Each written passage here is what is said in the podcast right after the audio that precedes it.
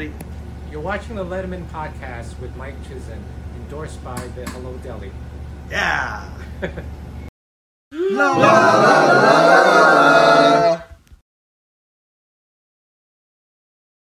Welcome to the Letterman podcast. My name is Mike Chisholm. We have got a good one for you today.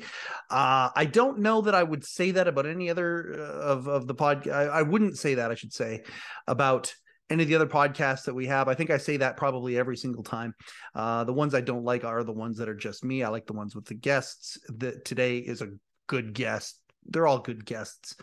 Uh, God damn, how do I edify this one and make it seem special by not overshadowing everybody else?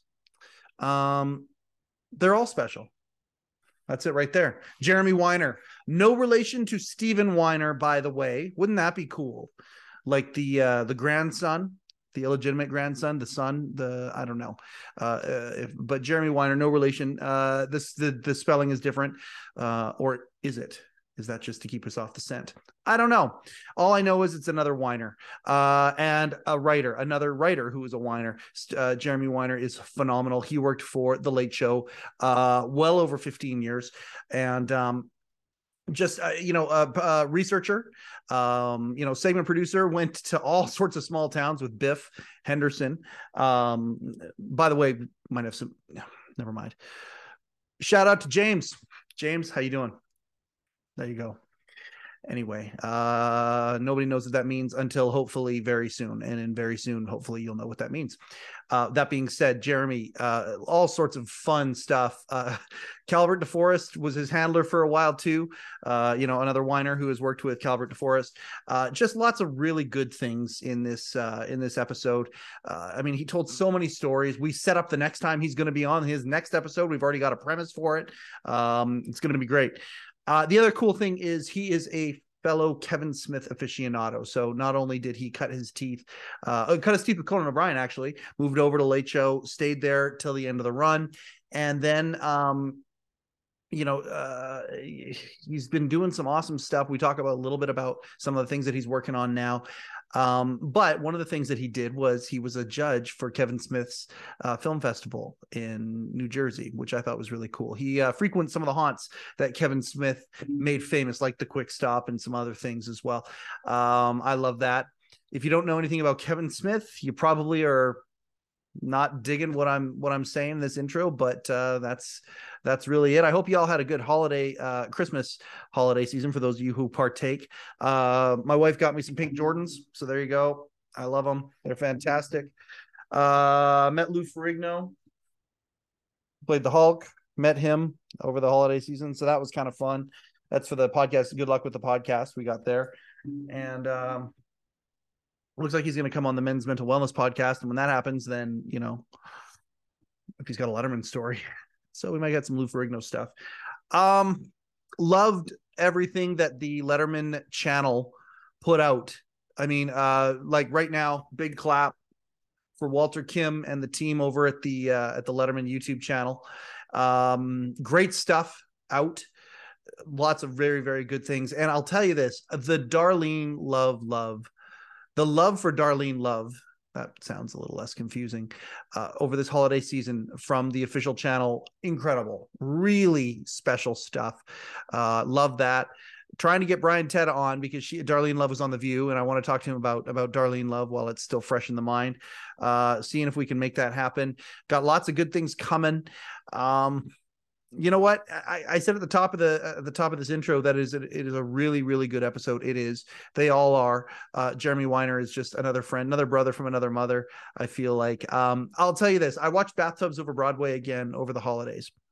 And there's a scene in it where um, uh, steve young well of course steve young. The whole movie's wrapped around the the mighty steve young. Um, mighty steve young. There you go. Um, if he was a pro wrestler, that might be his name right there. Although he would come up with something way more clever. Hey, let's ask him. We should ask Steve Young. Actually, yeah, let's do this right now. This will be fun, right? I think. Um, let's see here.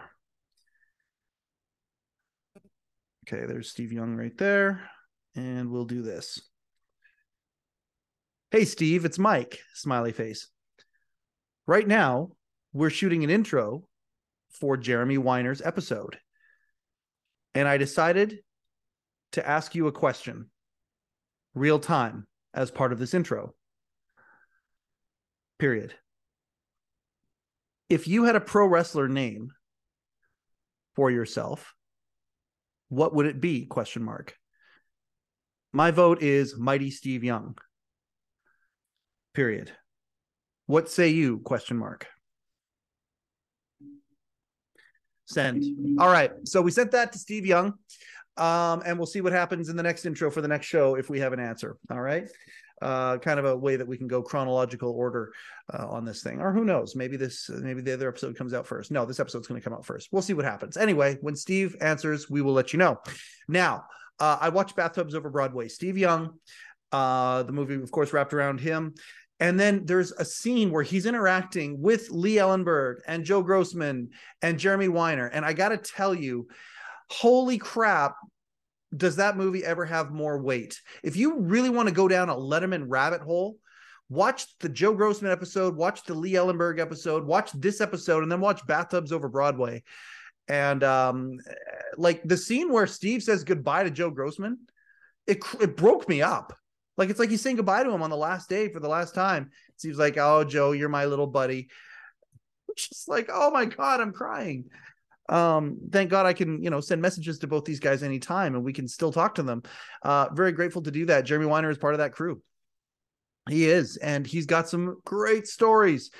And I'm just now just messing with you. I'm just teasing you. Um, let's get to it. The Letterman podcast brought to you by uh, the good folks at the Hello Deli, Rupert Jee and May Chin at the Hello Deli.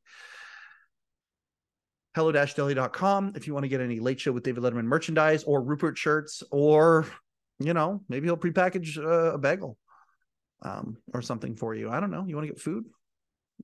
You know, less efficient, but pretty darn cool. And you support the good people at the Hello Deli. Um, I'm just great, very grateful for everybody here.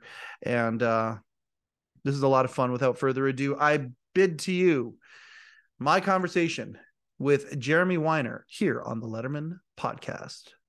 Oh, yeah. Work for Letterman. When did you start? Like, when was your first inkling there? Um, I, uh, it, my first, I interned at the at the show. I got my internship in the summer of '98.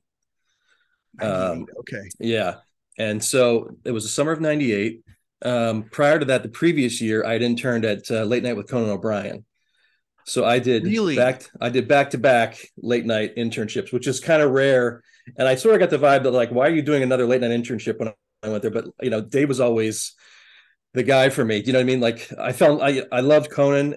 He, he's was awesome. But I just remember being in my bedroom when I was a you know when I got my first TV in my room, and it would every night before bed, just watch the top ten list, go to bed, and get up and go to school the next day. You know, it was Yep. like such a ritual for me. You know, Okay. What year were you born? 1977. Okay, I'm a 76 baby. So, so Yeah, um I, i'm fascinated by this like when we had grossman on uh, uh not too long ago too I, I i said this because i was such a fan like you when i was a kid watching these adults act you know ch- childishly for lack of a better term uh, but silly. They were they Yeah. adults acting silly. And it was a cool experience because i stayed with i stayed with dave the whole way. And it was so cool to see his staffers literally morph into people who were more my age. Like i Right. i loved that. Yeah, um you know being from western canada i never had the uh you know i didn't even have the idea that i could go and intern for this show that i loved so much and then maybe i could actually work there when did Right. that first occur to you and did you try to intern with dave first and then and then and then went over to 30 rock after that or was it at the same time no, How did this I for you Um, I grew up in northwestern Pennsylvania, in Erie, Pennsylvania, which is right between Cleveland, Pittsburgh, Buffalo, like right in the middle. Yep. And um, I ended up going to Syracuse because I, I, I was at a car dealership when my parents were buying a car when I was a kid, and the Syracuse was playing on the TV when they left me in the waiting room. I just fell in love with Syracuse basketball, and that became my thing. I always wanted to go to Syracuse, and so I applied and was lucky enough to get in. And um, so I went to Syracuse to study um, sports broadcasting oh wow and uh, because I was a big Bob Costas fan, and when I got there, I found out like Bob Costas had gone there but dropped out to go do minor league hockey games in like St. Louis, and you know the broadcast journalism program really wasn't my bag. So i started doing like the television radio film pro- program. That's what i transferred and changed my major to. And i started working at the campus tv station. It was called uutv i linked up with a bunch of guys who were doing a late night show called coast to coast. It was hosted by jack helmuth and there was a guy named rob laplante who directed it and uh, jack had interned at the tonight show uh, out in la and then he Yep. had interned at conan and um, that's when I sort of got the real late night bug. Like that's where I had my first writers' room meeting. It was in Watson Hall at Syracuse University with like the guys who wrote for Coast to Coast. It was like the coolest thing coming in as a freshman to be able to join a, a late night show. And Oh, um, yeah. yeah, so I ended up interning at Conan uh, in the summer of '97. Yep. And after that, um, you know, that's where How'd you I, get in? How'd you? Uh, how did you? You just apply for it? You just luckily got it. Well, as I said, Jack Helmuth, who was at um, at Syracuse with me, Yeah. had interned there the summer before, and I didn't even know a lot about internships or anything like that. yeah, So Syracuse had like a you know a building that focused like a a building on campus that was you know you can go and look up all these different internships that were available, and so I applied to a bunch of different places. I think I applied to like Howard Stern's E Show oh, and wow. a few different other places. So I went to the city. I made like a weekend trip, you know, and I interviewed on Monday at like three or four different places Yep. and uh, ended up getting the Conan offer. I think Jack, you know, was obviously help instrumental, probably putting in a word for me there. And so each step of the way, there was always someone I met that sort of helped steer the path. Do you know what I mean? Um, Yeah. Like when I was at Conan, there was a cue card guy named Mark Lucas who did cue cards at Letterman with Tony Mendez. And so when I applied at Letterman, you know, I think he was nice enough to put in a word, you know, with Janice Panino when I was uh, applying for that whole process. So it was just interesting how it sort of the chips just, you know, fell into place. They sure did. Um, Yeah. what, what was your role for Coast to Coast? Was it was it was it literally PA starting to learn this stuff? Uh, you know, It was awesome. Right when you got in, I was able to start. Um, there weren't a ton of people that were as enthusiastic, I don't think, to do this kind of work. And so I was producing, helping to produce that show uh, my freshman and sophomore year. It was pretty wild. It was, um, you know, it was like, you know, trying to book the star uh, players on the basketball team. It was trying to, you know, find a, a rabbi and a Santa Claus for the Christmas episode. It was all kinds of stuff. And as a freshman in college, you're like, what is happening? But I just remember it being like, you know, immensely uh, just to be a part of something like that, you know. And the show had all these, um, like Bob Costas did a cold open because he was on campus giving a tour or you know, uh, giving a, an interview to some students. Like Andy Richter did a segment because Jack had interned at the uh, at, at Conan, so it was really like a cool show that had we shot a lot of pre-tape bits and you know it was really neat. oh man, and all Yeah. the while still a Letterman fan while you were there. Oh, for sure. It was one of those Yeah. things like I made sure in the dorm, you know, we stopped down and watched, you know, the top 10 and then we watched Conan's, you know, as much of Conan as we could. So, Yeah, that was that was me too. Like by Yeah. '98, you know, Dave had had had ascended, you know, passed out of the uh uh out of the NBCV, became what I, you know, the shorthand on this show that we call Powerful Dave.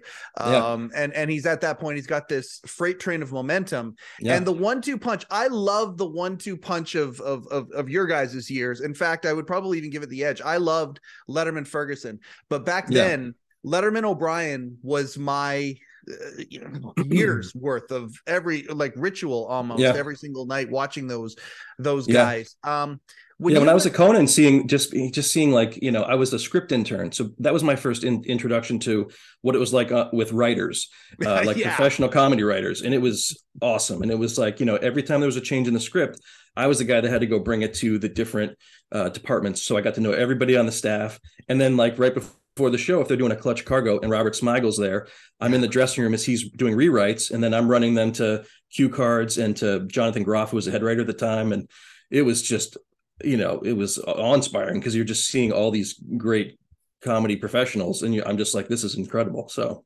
the excitement really of cool. being in that environment um very Yeah. few things like that excitement just that energy that's there Yeah. um you know knowing that that that that you're starting a show um let me ask you this i know with you guys at uh, at late show you guys ran it like it was a live show that was kind of the you had that energy up there like it was live was conan like that as well by that point Yeah, I mean, it was it was the energy and like backstage before the show. It was we're going to try to start as close on time as possible, and you know, just seeing him backstage, you know, he would you know bouncing around with all that energy, rehearsing the cards, you know, standing there waiting for changes. I remember being there uh, in the control room the night Norm Macdonald was with there with Courtney Thorne Smith, and he did the famous chairman of the board riff, and just uh, it was like one of those things. I'm like, this is that one, yeah, yeah. It oh, was a... it was one of those that that was that was that year, and by then, you know, Conan.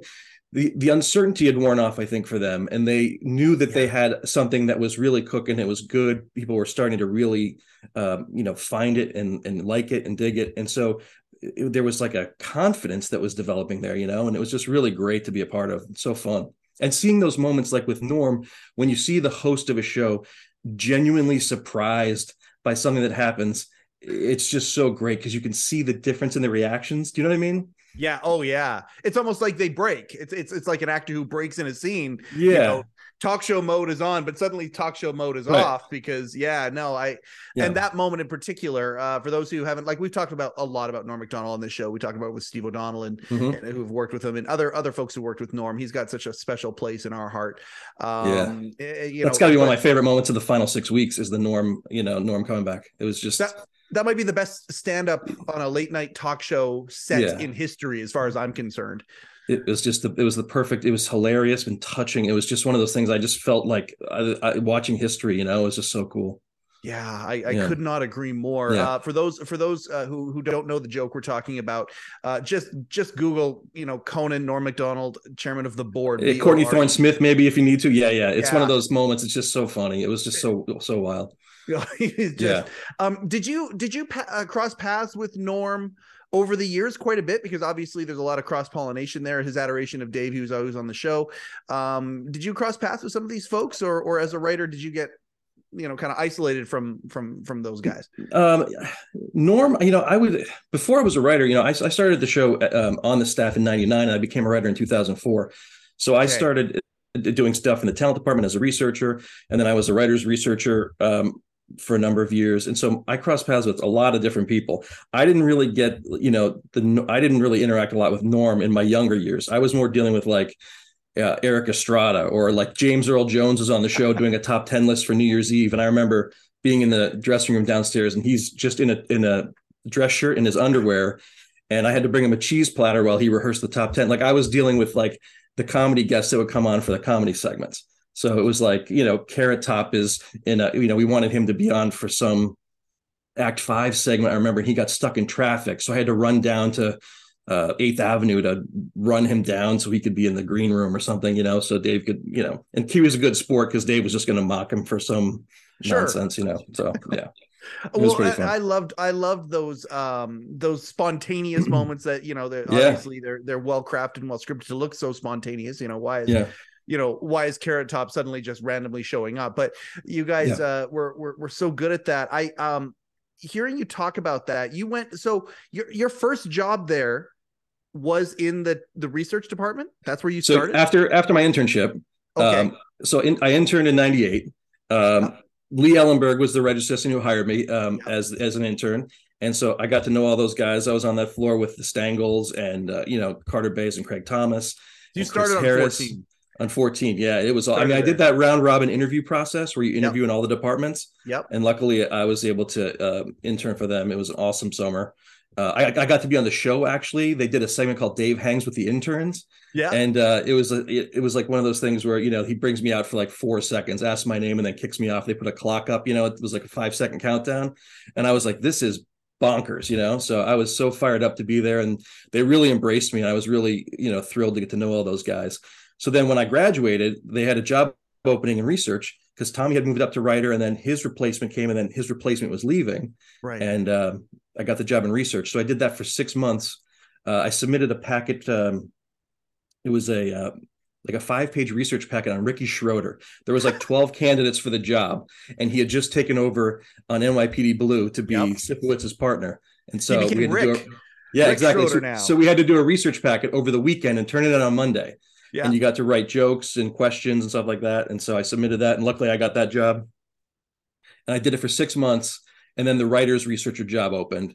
and I was able to jump up there because one of the people who I worked with a lot as an intern was Jill Leiderman, Yep. who was the writer, segment producer, who went on to be the uh, EP of Jimmy Kimmel Live, who's Yes. awesome. Absolutely. And I basically learned, you know, you know, everything I know about producing comedy and how to be sort of how to treat talent and how to, you know, execute these segments um, from her. And it was awesome. And so as the writer's researcher, she was basically the one who said, you know, come up work with me. And that was sort of the partnership we had for a number of years going forward. And it was awesome because she's just the best. Uh, I've we've heard that uh, a lot from Yeah. a lot of different people, Yeah. both with the camera on and off. Uh, Jill is somebody Yeah. who I, I I would love to pick the brain of here. Yeah, yeah. Um, so you, you research was rapidly changing for you uh, at that time with the with Yeah. the rise of the internet. Like, I mean, yeah. uh, you know, we, we talked about this with a few with a, with with a few folks. Callison, I think, is the first one we talked to him about. And it's Mhm. like uh, researcher back in the day was a very different gig than Yeah. researcher now. Um, Yeah. I remember your- I was I was with um, Dave Puner and Josh Weintraub in research, and we were looking at some of the old research memos that used to come out, and they were maybe one page, two pages. And by the time we were there, you know, sometimes they'd be up to 10, 12 pages if a guest hadn't been on in a long time. And so, so you'd still send interns over to the broadcast center to get the most recent magazines, but you were starting to use the internet more. You know, you're really scouring the papers and stuff like that. And then as I moved up to 14, you know, it became a little bit easier to uh, to figure out how to execute certain things. Like for example, you know, I used to have to help figure out what towns we were going to for Biff Henderson's America, and the internet was like such a an instrumental component of figuring out well, what's a small town we can go to in the middle of nowhere that still has some businesses, and finally like you could use, you know, Yahoo's. You know, or whatever it was at the time, AOL. I don't know what we were using. Let's yeah, exactly. And you could sort of click on, and it was like nearby restaurants, and you could say, okay, oh, this town has 480 people, and there's a restaurant two miles away. So it gives you ideas of what you can do in those towns when you're going to go do those segments. I'm uh, I'm fascinated to hear where every staff member came from, especially the ones who promoted from within. I love the pants culture of promoting from within, Yeah. and so many people like you know going from uh, you know a, a talent researcher, you know writing research, full fledged writer. Yeah. Um, you know, guys like like Ellenberg and some of these other people, um, you know, knew they wanted to be comedy writers. At what point did you know you wanted to be a comedy writer? Is this beforehand, or is this you being swept up in the culture of everything and realizing, no, I can go and do this? It was a combination of things. It was learning that you can, you know, seeing up up close and personal what it was like to be a writer. So, uh, you know, at at Conan and at Letterman, seeing that environment, and I remember being at I was at Conan and I was making copies because I was a script intern. Yep. And I went to the copier and there was some papers on the copier before. Um, as I was making the copies, I found there were some papers that were there already. So I took them off the copier and I looked, and it was like a list of everyone on the staff, and it was a breakdown of uh, like uh, salaries. and I realized, wait a second, wait a second, you can make you can make money doing this. Do you know what I mean? Like I didn't understand the economics of it. You know what I'm saying? I was like, wait a second, you oh, so you can afford to live in New York City and do this. You know, it was Yeah. one of those things. It was just like, you know, I'm a 20 year old kid, and I'm like, oh, this is all starting to fall into place. You can actually earn a living doing something you love, being funny, writing jokes. Yep. And uh, yeah, it was that was the sort of the moment I sort of figured it out. But then it was always important to me too. You can't be so aggressive. You know, you can want to write, but like it was really important for me when I was doing these jobs like researcher, um, you know, writer's researcher, whatever, to to do the the work first. Yeah. Be good at the work, you know, and don't make the writing the priority. That opportunity, will that time will come. Do you know what I mean? They'll someone will say to you, "Hey, do you want to submit something here? Go ahead.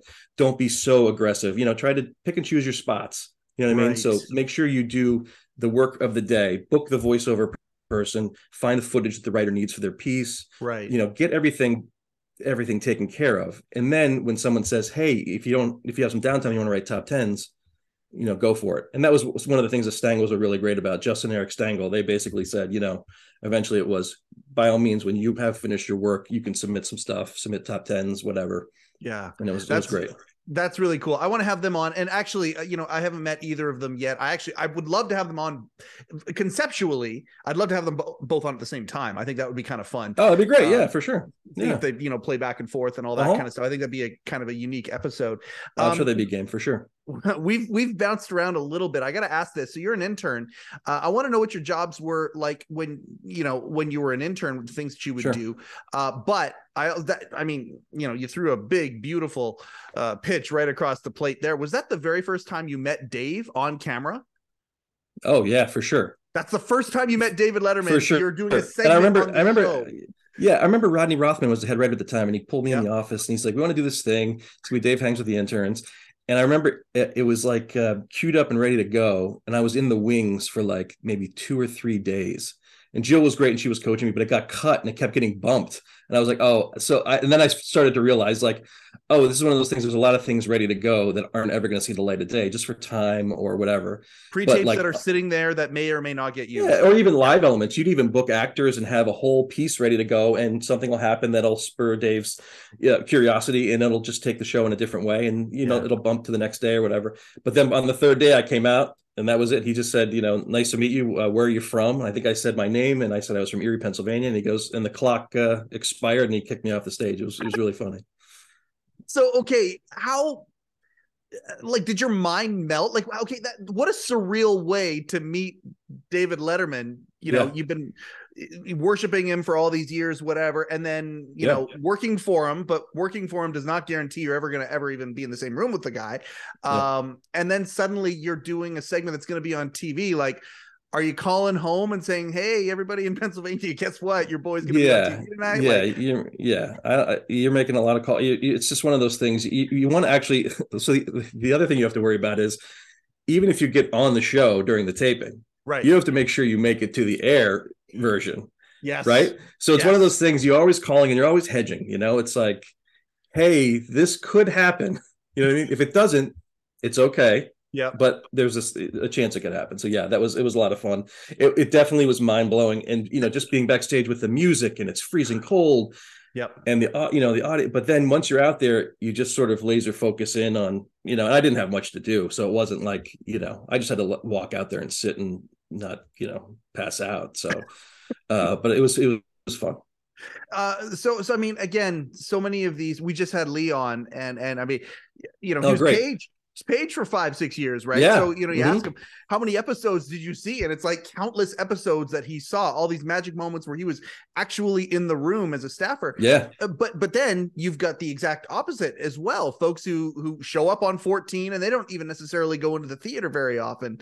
Right. um did you see a lot of uh, either as an intern or in the early years as a researcher did you see any of the stuff that was making it on air? Did you watch the show uh, while you were working there like like it's just Yeah. such an interesting um Yeah. that's such an interesting thing to me the situation that yeah were- there was um there were a few there was a lot of opportunities to do that there were um like when you're working at, uh, in the research department you're one of the people that often get pulled for comedy segments to be extras in the background Yeah. so jill would call down and be like if you're not you know working on your packet at the moment can you come down to the stage and just be in the background of this you know quick pickup we're shooting or this you know quick little sketch we're shooting right so a lot of times you get to go down and be a part of it in that way, and then you get to watch it on the show later.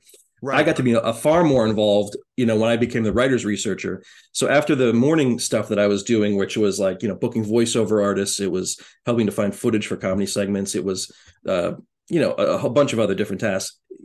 We would do things before the show, like for example, Jill and I would go downstairs uh, to help uh, find audience members for Know Your Current Events or um, uh, Stump the Band. We'd have, we'd go out and Yeah. interview people, or um, you know, like sometimes I'd have to walk Calvert DeForest around uh, when he came back on the show for a while. And so he would for for I think maybe six months, maybe a year, he would come out during the monologue and just interrupt it like every night. Yeah. yep And uh, so I was like his sort of, you know, wrangler. You know, he would go out into that alleyway, and I'd make sure he got to you know to where he had to go. Like before the show, I remember there's one story I've told a couple of times, but before the show, Calvert had to go to the restroom, and this was in the year 2000. So it was. It was uh, the guests that night were Crosby, Stills, and Nash, and Al Gore. I think because it was election season. wow So it was a weird night there because Secret Service is all over the place. You know, there's bomb sniffing dogs. There's, you know, this iconic band rehearsing and Calvert. He has to go to the bathroom, Yeah. which is right across the from the sound effects booth under the stage. Yep. So I take him from the alley under the stage to the bathroom. I'm waiting outside the door. I think I'm making small talk with like uh, Gary Caffell, who's the sound effects guy, who did all the glass crash sounds and everything. Yep. Next thing I know, four Secret Service agents uh, come down the hallway and sort of push me aside, and then I see Al Gore, who goes right into the bathroom, while Calvert's in the bathroom, and all I hear is Calvert scream, and I just see Al Gore walk back out, and I'm just standing there like. What just happened? Like, you know, Calvert, I just didn't lock the door, and someone told Al Gore the bathroom's right across from sound effects. So it was, you know, it was I saw there was just some insane stuff, you know. Like one night, I think you talked to Steve Young, right? You said, oh, a couple of times, absolutely. Yeah, Steve. Love Steve. Steve, uh, like the writers, sometimes are my best friends, and sometimes they created massive headaches. You know, like uh, he pitched, um, we do a Civil War reenactment on Fifty Third Street, right? With, the, with two, you know, you have two different sides. You have, you know different guns. There was yep. a they were going to fire a cannon, right? and so it was my so it was Jill found the people, and it was one of those things I had to help wrangle them all that day. Yeah, and Jack Hanna was on the show that night. Who oh he brought a water God. buffalo, but the water buffalo couldn't be near the cannon, so we had to move the water buffalo around the corner. And then in rehearsal, um, we didn't shoot the big cannon because they didn't want to waste the I don't know sure. ammunition or whatever. Sure. And um, but then the actors who were they didn't want to they didn't want to pretend to die because they were on TV and they wanted to be on TV as much as possible. But the whole point of a Civil War reenactment is some people have to get shot and you know and it was just insane. And then we and did it on from the, the show. mind of Steve Young. Let's let's make from sure the mind of Steve Young. I I, I, I could be wrong, but I'm I'm I'm, I'm pretty sure it was Steve Young. And then I remember during the show, just everyone is shooting their rifles or muskets or whatever, and then the cannon goes off, and it's just insane, and it reverberates throughout the entire neighborhood. And then it got so smoky with this. It was just you know I saw a lot of crazy stuff. Uh, and and and again, I love I love talking to the folks who help put this stuff together. I mean, you and I could do an entire show just on the writings that We haven't even gotten to the writing stuff, but yeah, this yeah. is the stuff. Like Lee and I were talking about him as a page, and I know that yeah. we could do an entire episode of him as a as a page. Yeah, you guys, the logistics of putting all these things together. You know, the uh, I, I watched recently. um uh they the the they, they they recapped remember the cannon that was supposed to shoot a pumpkin across the uh across the hudson to new jersey? You know just the logistics of that and and i love when things um you know real time came into the show when it came to the logistics of things you know that yeah. cannon or the night where they talked about playing the eagles uh you know i loved i love that episode so much well with the cannon were you talking about the cannon and how it got pushed to the second show and it got dark? Yep. Okay yeah, yeah and, and, you couldn't see it, and then it That's became right. how much of this cost? Okay, yeah, yeah, okay, good, Yeah. yeah, I mean, yeah. That was just it was crazy, yeah. and and to me uh, like i love that our and i say our because we're, we're we're both gen xers our tonight show was that as opposed to my dad's Yeah. tonight show which was johnny and all Yeah. the glitz and glamour and all that i love that that was our tonight show like Yeah, um and and you were part of the logistics of some of these things that to me Yeah. is just uh do you we have had. Other... remember. oh go ahead No, go ahead. What was your question? No, no, I was gonna say, do you have any other like logistics stories like that, like that that Civil War reenactment, that kind of stuff Yeah. there? Um, Yeah. Like, do you have any other stories like that before you know? you know we uh, it was we like for example for me I, you know I, I did a lot of traveling right so uh i would go and help uh be like sort of the field producer for like biff henderson's america segments right yeah, so like i would go it would be like a director who would go and it would either be randy grossack or jessica santini uh and, and a writer would go and biff would go. But you know I, you know i was just learning on the job at the time. So for example you see biff driving that winnebago all the time but that's only in when the camera's rolling. When the camera's not Yes. rolling jeremy's driving the winnebago right? So you know when we were the first time i ever did it i think it was like calhoun missouri and i was, I was driving the winnebago. Or actually i think the it was the first time i was driving this very big winnebago i backed it right into a ditch like within 10 minutes of driving it you know what i mean it was ridiculous Um, okay, hold on. Let's go back. Just just let's pick that for a second. Yeah. You're in your you're in your early 20s Yeah. and it's okay, yeah, we're you're flying out here. Here's your plane tickets, that kind of thing. Oh, Yeah. we get you land. Okay, kid, you know how to drive a Winnebago? No, you're about to. Like and then you jump Yeah. behind the wheel of a Winnebago. Is that is that it? Yeah, and then you're driving, and you're responsible for getting the whole crew in the Winnebago to the location. So here's another example. We did this. We did a, uh, a Biff Henderson's America in. Uh, I was thinking about this the other day. It, we, it was in Whiting, Maine, right? And I was talking. It was Chris Harris was the writer, and they wanted to do a joke. It was, you know, the joke was Biff was going to go, go on a lobster vessel. He he's going to go on a lobster boat. He's going to pull up a lobster trap, and in the trap is going to be uh, an AOL CD uh, because those were everywhere at the time. Okay. and then the joke was going to be, oh God, these things are everywhere, right? Yep. So this is my first time doing this sort of thing. So I'm like, here's what I'm going to do. I'm going to call a authentic lobsterman. I'm going to set this up. We're going to go out with a lobster vessel. We're going to put the CD in the thing, and we're going to shoot the joke, right? Yep. So I call the guy. He goes, awesome. We'll take you out in the boat. You have to meet us at 3:30 in the morning, and we'll be back by sundown because they're going to go out lobster fishing all day. And They're that was the first time I realized. I was. I realized. Wait a second. I got to think this through. I got to figure out what does it mean to produce this joke. Do you know what I mean? Yeah. Yeah. And so, I- you know, I stopped down, thought about it for a second. I called a, a lobster restaurant in the nearby town, and I just said to the guy, "You don't happen to have a, a like a boat that could take us?" He's like, "Of course." So within 20 minutes, we were on the guy's boat in, in the harbor. He he put the CD in a trap and dropped it. So it wasn't as um, organic and natural. Do you know what I mean? But it was one of those things I was learning to produce the comedy on the fly, uh, and saving us 12 hours in the on a boat for Yeah. one joke. Do you know what I mean? Absolutely. So you- you're just sort of learning as you go a lot of times, you know. And that happened like you know um, we did a live show in Bosnia uh, for uh, the USO, and so I got to fly over to Bosnia with Biff, and we did a top ten with soldiers. And so you know I've been to Europe a couple of times, and uh, both of them with the show. Once was to a military base in Germany, and once was to Bosnia, which was Wow. wild.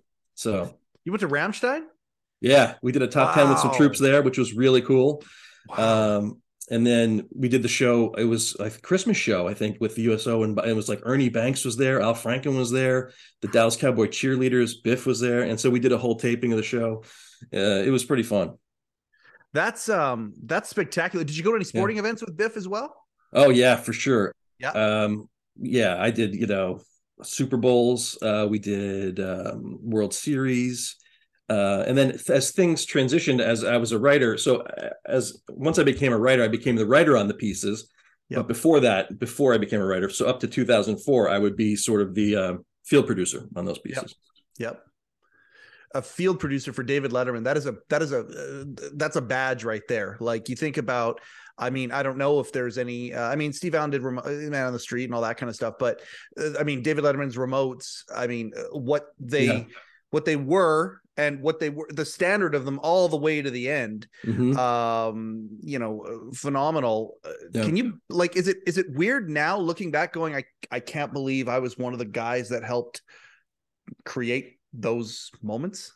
Yeah, it feels it feels weird. You know, it's all a blur. Some a lot of it's a blur, but then there are some moments that really stand out. And then you know, obviously, getting to work with everybody at the show was such a great experience, and I have so many you know really positive memories. You know, I spent you know the formative years of my professional life there, so it was really. Uh, you know positive and such a great it, looking back it's really cool and sometimes i try to you know talk to my kids about it now and just sort of you know share some anecdotes and it's just it just feels like a different life sometimes you know How old are your kids?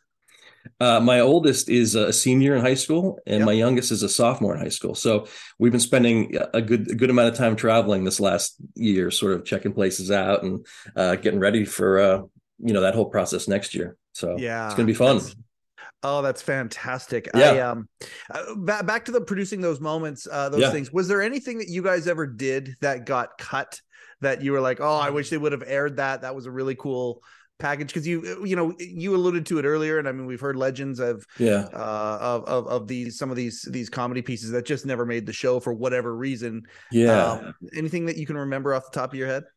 I'm trying to remember pieces that got cut.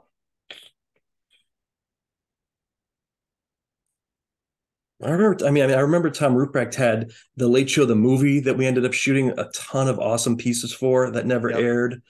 Yeah. Um, I know there's so I, off the top of my head, I can't think of anything, but Okay. I know there's there, I know there there's so many. So I will have to save that for uh, another time. Okay, well, and that's and Or if that's one comes to mind as we're talking, I'll I'll definitely jump in with it. Yeah, well, I appreciate that too, and and Yeah. I mean, you know, this is something that uh, I, I'm. Uh, I, I don't know what uh, I don't know that I'm quite a mosquito, but I'm probably a bit of a housefly uh, in Yeah. my annoyance level to Walter Kim, and and this is the kind of stuff that I mean, as as the box kind of slowly opens back up again, and and and it's so beautiful to see uh, all this official um, stuff happening. Yeah. Um, you know, these are th- these are the archives that would be it would be really fun to open some of those archives stuff that Yeah. got, that was never aired and and Yeah, um, yeah. and things. Uh, so it's it's good that we're talking about this. I, I just find this this stuff endlessly fascinating. Yeah, for sure. Um, so okay, you become okay. Oh, for, actually, no. First, I mean, obviously, the first thing you got on on the air was uh, your five seconds with Dave. Um, Yeah. but do you remember your very first? Uh, any whether it was a, it was something that you just submitted or what as a writer? Do you remember the first thing that you uh, got on TV? oh, that I got on TV. Wow. I'm sure it's a top ten joke, but Yeah. I I, I, I might have common it- answer to that question. you know I, I have a um, I have a box up in the attic that has all kinds of stuff in it that I should next I should bring Part it two. down at some point Yep, and we'll, we'll go through again. it. Yep. But I remember ha- like I, things I have in there. I've uh, I remember I have uh, we did a top ten list with uh, astronauts in space, uh, and it was uh, they threw uh, pencils at the camera in space, and so you saw the Late Show pencil floating through the air. You know, and I remember afterwards, the astronaut sent me a, a note saying, you know, thanks so much for coordinating this. And it had two of the pencils that were in outer space. So somewhere up in the attic, there's like a, a late show pencil in like a little case that has like space dust on it. That's so been to I- space and back. So yeah, there's some, you know, and I'm sure So I have you- other okay, weird things too.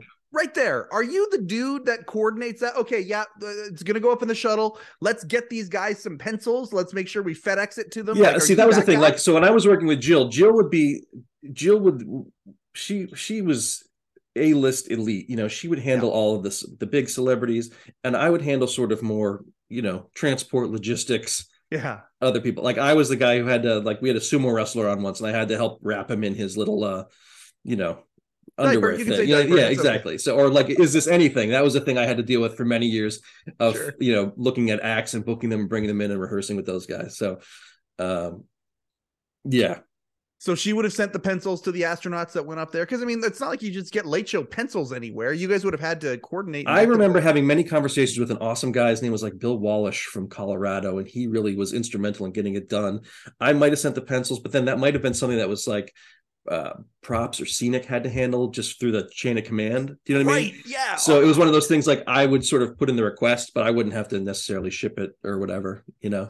these are the types Um, of things as well on the show that we want to Yeah. talk about too like you know okay this is a coffee mug unless it was from this and this place unless it was like a um uh a weekend late show coffee mug then it, then Yeah, it was yeah. a prop and yeah, then yeah, they all had different rules and there were different uh, different departments did different things and you did not encroach on those things yet at the same time you had this entire worldwide pants family where you know it didn't matter if it was pat farmer or who you know the guy who owned the deli around that you know rupert you know like it's such a um it's so unique.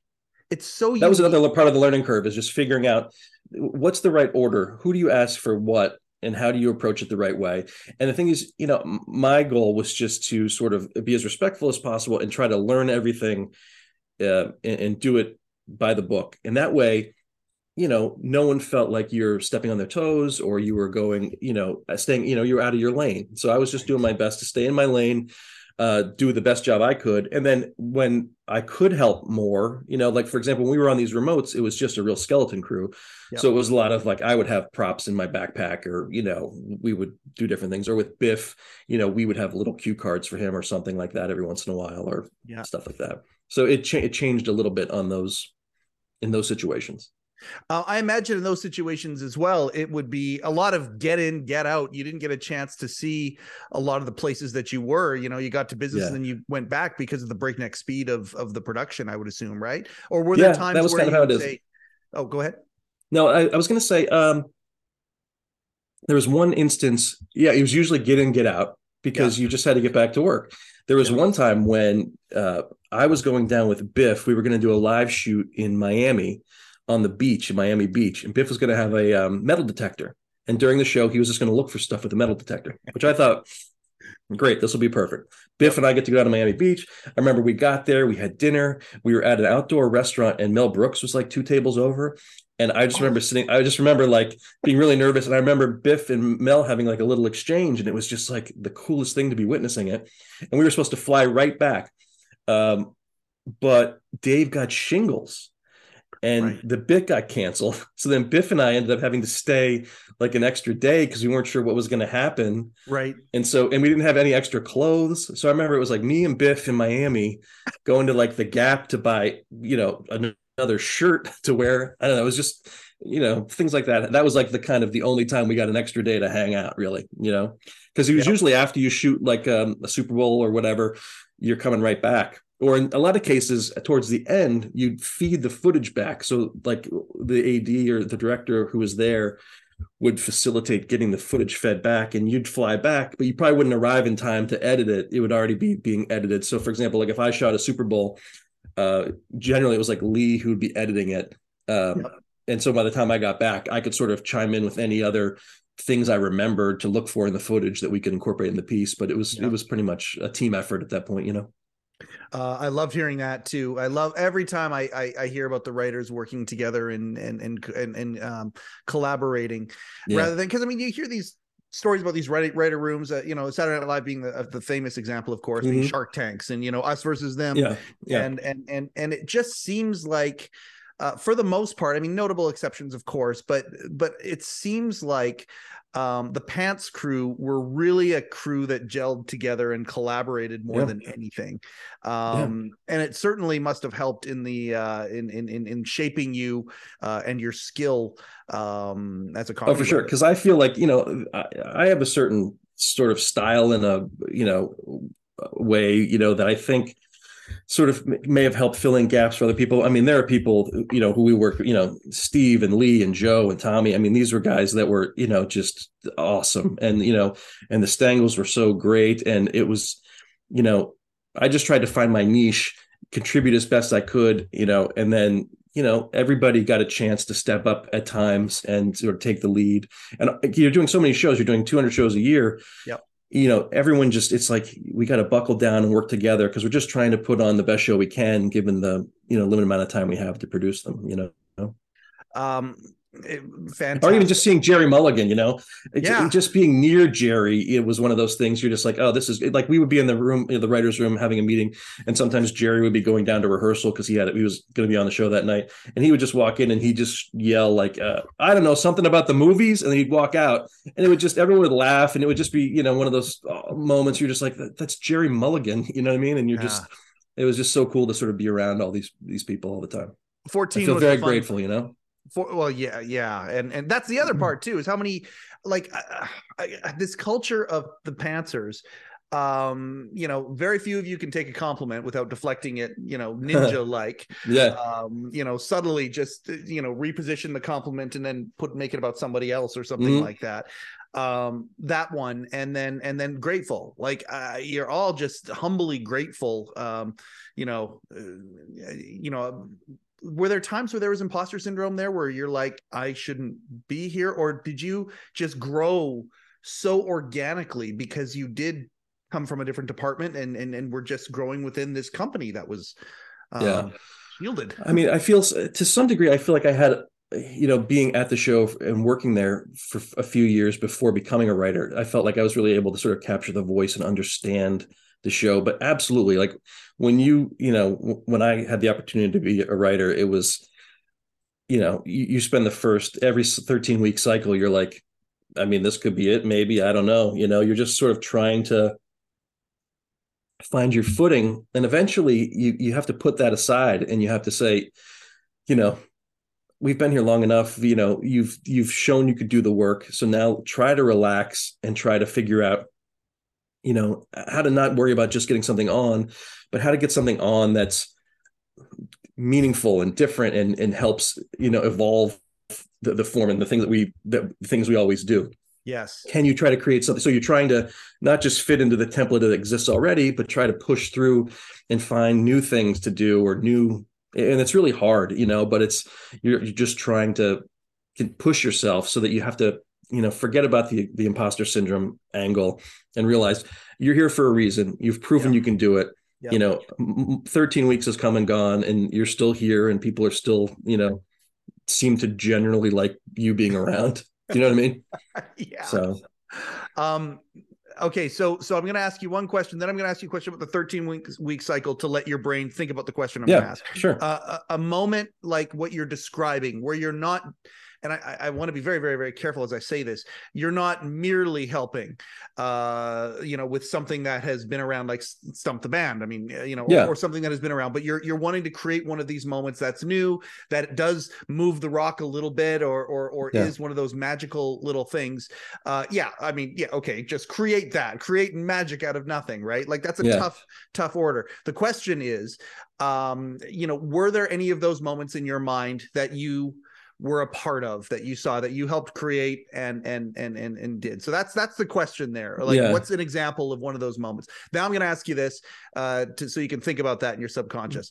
Yeah. Um the 13 week cycle you go from being you know working with jill yeah um you know in this this this job obviously you know salary bumps and all that aside but but you're working with her in this job this stable job that yeah is a lot of fun where you're doing a lot of cool stuff yeah uh stuff that the kid in you is just I can't believe this kind of a thing. If, if, if Yeah. I'm correct on that, I don't want to yeah for sure no you're you're right doing a lot of great stuff. Yeah. Making the jump over to 13 week cycle of Mm-hmm. of the, the the life of a writer was that difficult? Was there trepidation there?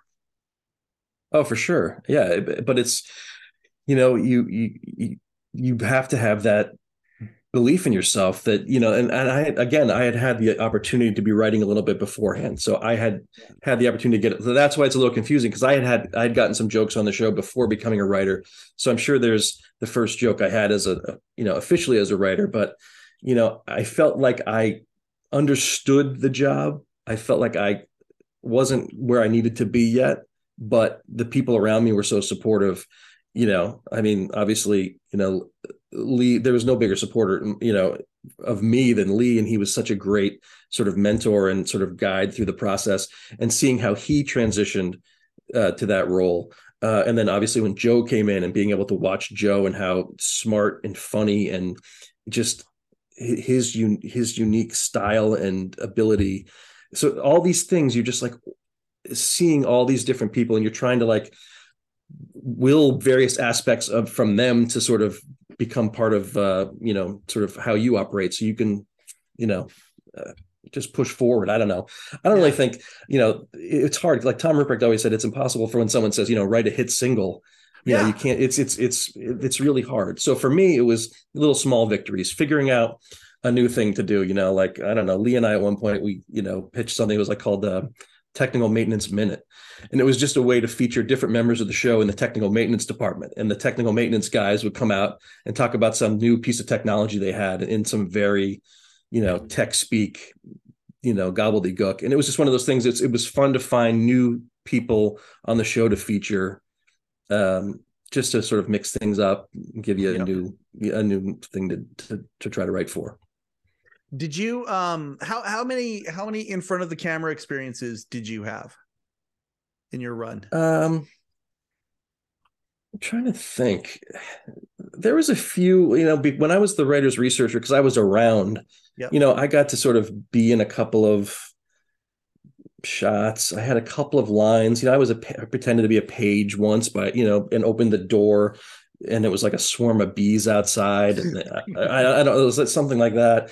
I remember too. I think one of the guest host shows when Dave was out for the heart surgery. Yep. I think Dana Carvey was hosting, and there was a. I'm trying to think. I was in the audience. I was like an audience plant that night. So Yeah. there was there were some moments. I, I have them written down somewhere, you know. Okay. But Well, yeah, there was a part few. There was nothing. the. There there was nothing really, you know. Oh, you you know, remember when Jeremy was on the show or whatever. So right uh the, that that that question was setting up this one here um Yeah. Some of the writers uh performers already i think about bill sheft and, and some of these other people some of the you know uh, natural performers some of the writers uh joe pushed into it you know Right. Yeah, yeah, yeah. um Yeah. as a as, as potentially you know uh, let's mess with joe from the other writers that kind of a thing Yeah, um, yeah. Did you ever have? Did you get uh, bit by the performing bug at all um, through your time working there? I, I was very comfortable sort of in my role and I, I enjoyed being the person who would you know occasionally give the push to people that were uncomfortable do you know what Yeah. i mean yeah. um no Yep. I, I i enjoyed um you know performing for the writers you know and just sort of being in the room and sort of uh, letting that be where i sort of did my thing you know Yeah. uh yeah i didn't really have a, an itch for that i enjoyed sort of being behind the scenes you know and doing what i had to do Yeah, I gotcha. Uh, um, um, have you thought about one of those moments? Has there it was was one of those moments where it's like, yep, we moved the needle a little bit. This was more than just getting something on the air. This was something that I'm proud of. That was, um, to me anyway, uh, you know, really important. I don't, you know, when you're talking about that, I, I don't remember. I remember when the um the whole Leno Conan thing was happening, and I remember, I just remember, eh, and not so much me individually, but I remember as a group, it being one of those moments where you were like, we really need to, you know, try to tackle this in the best way we can, and I just remember um, feeling sort of overwhelmed by that whole situation. But I remember, you know, everyone was coming to coming to play. You know, like, I, I, I you know Lee and Joe and uh, Tommy and Steve. Like I just remember, and the Stangels were back there, and it was just a lot of like, we got to figure out how to do this. And it was just a, one of those moments where it wasn't individually me moving the needle in any way, but it was figuring out how Dave was going to address this situation, which was so linked to his own previous situation Yep. that that's where i felt like wow just being in the room here for this and contributing whatever i can felt like an interesting sort of tipping point there just in terms of you know we are the ones who have a very specific need to say something here you know and that was one of those moments where it was like wow this is crazy Yes. Um, I, I, i think joe had that leno victims unit right Yeah. Oh, yeah. was that what so yeah there was like That's Yeah. Ed Hall came back for that. Um, yes yes yes yes you know like yeah i i just so so for me um the okay so the last six weeks of you know plug for Yeah. scott ryan's book i, I mean I, I love you know zinoman and carter's books i mean i love them i've you know Yeah. they're fantastic but this book here to me um it's my favorite six weeks in any television run of any broadcasting show in his like the Mm. Yeah. last six weeks of this show um to me was was the it was everything. If there was a quote unquote golden age of TV, um, that would be it. But if I had a Yeah. favorite time of of David Letterman's uh, entire run, and I had to, I had to kind of pin it down to one moment. It was either late shift one or late shift two, It- it- it- and and they both you asked me on different days, right? Like right the, the what you got to be a part of uh, um you know that those moments um i'm fascinated by them i'll watch don giller's uh you know uh, compilations on Mhm. on on every moment kind of that happened there Yeah. all the shots being fired back and i think there's even one where it showed you know some of the stuff kimmel did and some of the stuff that other everyone else was doing um like would you guys okay for example when kimmel goes on uh and does his entire show as leno um uh, you guys as writers you're in a room together you're seeing all this stuff that's happening you know conan releases his letter that kind of thing is that all you guys are talking about those days and it's like you know that's this is what this is what the show's going to be for the next well you know for right now anyway we're going to Yeah. be talking about this and doing this like I- it must have been an amazing perspective to see everything else going on around you Yeah, And- it's and- surreal, and you're Yeah. just like you're just uh, you're just trying to find your way through it. And there's a lot of you know writing things that never see the light of day, and it's a lot of you know oh we can't we can't push this far, we have to pull back. You know we can't quite say it this pointedly. Let's figure out a way to say it that gets the message across, but is a little less harsh. You know, you're just you're trying to realize because it's you know people everyone has feelings in this whole process too. So Absolutely. Well, Um, yeah, and and I think I think you guys did a really good job of of of just making fun of everything going on around. Like I think you guys did a really really good job of that, making fun of everybody and not you know obviously leno was the was the uh the, the focal point but at the same time uh i mean i think you guys did a really good job of of just making fun of the situation and of course bringing it back to dave and dave's situation you know well i'm still Yeah. you know I, I've been rejected for the tonight show again you know that attitude Um, Yeah, yeah. did, did dave ever surprise you guys because I mean, I apparently there were nights, and I don't know if it was just him feigning it, but but it, apparently there were nights where he's like, "Okay, I'm not going to talk about this," and there were comedy. There was a blue card with a comedy piece sitting right there, and he ended up just nope, just talking about it anyway. You'd, Um, you'd see it and you'd be like, Yeah, "What are you doing? Come on, let's go. Come on." Like you, you just you, you'd be confused and you're just like, "Wait a second. and then you'd realize, you know, this has a very specific window of time where you have to put it on the air, and it just, you know. And at the end of the day, it's just like it's his it's his show. His name is on the marquee. and It is what it is, and you just sort of roll with it, you know. yeah. I think there was one night too where he even said, "Oh, do we still have time for this?" And Barbara just screams, "No!" Like, Uh like. Yeah. exasperated Barbara. No, Exactly. oh, okay, shrug. we'll be right back, kind of a thing. Um, yeah, I, I can imagine that those would be electric moments when things like that would happen. I don't know if it came with frustration for the writers at that point, or if you were like, "This is kind of cool." Um, the spontaneity. Maybe, you know, it, it was only frustrating, uh, you know, if it was like, you know, you you were there really late working on like a, a video quiz or something, and you had, you know, it took forever to figure out what the jokes would be, and you know, and then the graphics department because you, you were, was working on it all day, Yeah. and so you know, it was really. I don't know. There, I wish I had specific moments, like specific things that got cut. I should have kept a more detailed list of those, just because it would be fun to sort of go back and go through it and, make, yeah. you know, yeah. Oh, and, and that will happen as as uh, you know as this show develops. Um, uh, you know that's going to happen. I, I can't wait Yeah. to have a couple of you on at the same time, and then just sit back and eat the popcorn while you guys just kind of Yeah. you know uh, bring these things up. And I'm, I'm so glad that it's happening. Um, Yeah. I don't know if you go ahead. No, I was just going to say, I think it's great. I think it's really cool that you uh, people are, you know, you've put this together here. It's such a unique, uh, you know, it's it's fun to see people's perspectives and and because it's been a while now, but you know, as we as we've been talking about it, you know, memories have been come, you know, have come flooding back. You know, so it's really cool. That's that's good, and that's uh thank you for saying that. That Yeah. that's that's fantastic that that's happening. The enthusiasm that I bring to this, um, the genesis of that enthusiasm. I, I've talked about it before on the show a little bit. My uh, you know my daughter-in-law, um, you know she's sweet little sweet little blonde twenty you know two year old you know oh Mhm. i want to show you something she knows i love comedy and all that i want to show you something shows me something that someone did and i just kind of no i'm going to show you where that originated and then i bring up the letterman clip of it and, and Right, and right, right.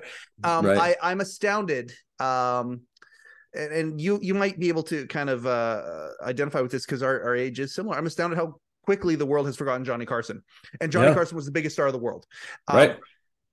and and and to me it's like i don't know what it is jeremy i swear to god it's just this weird little itch where it's like nope we're going to transfer some knowledge here and we're going to show you know uh, we're to we're to show future generations and, and the generations now about the innovative stuff that you guys did it's so it's so amazing watching walter and company put these these these moments up on Yeah. youtube now because you never had the opportunity to have the YouTube moment the next day Right. and the viral moment. You had the water cooler moment, which is why Mhm. your numbers, you know, and and and and before the dilution of TV and all that kind of crap, we can talk up all all sorts of that. But but you never had the opportunity to go viral.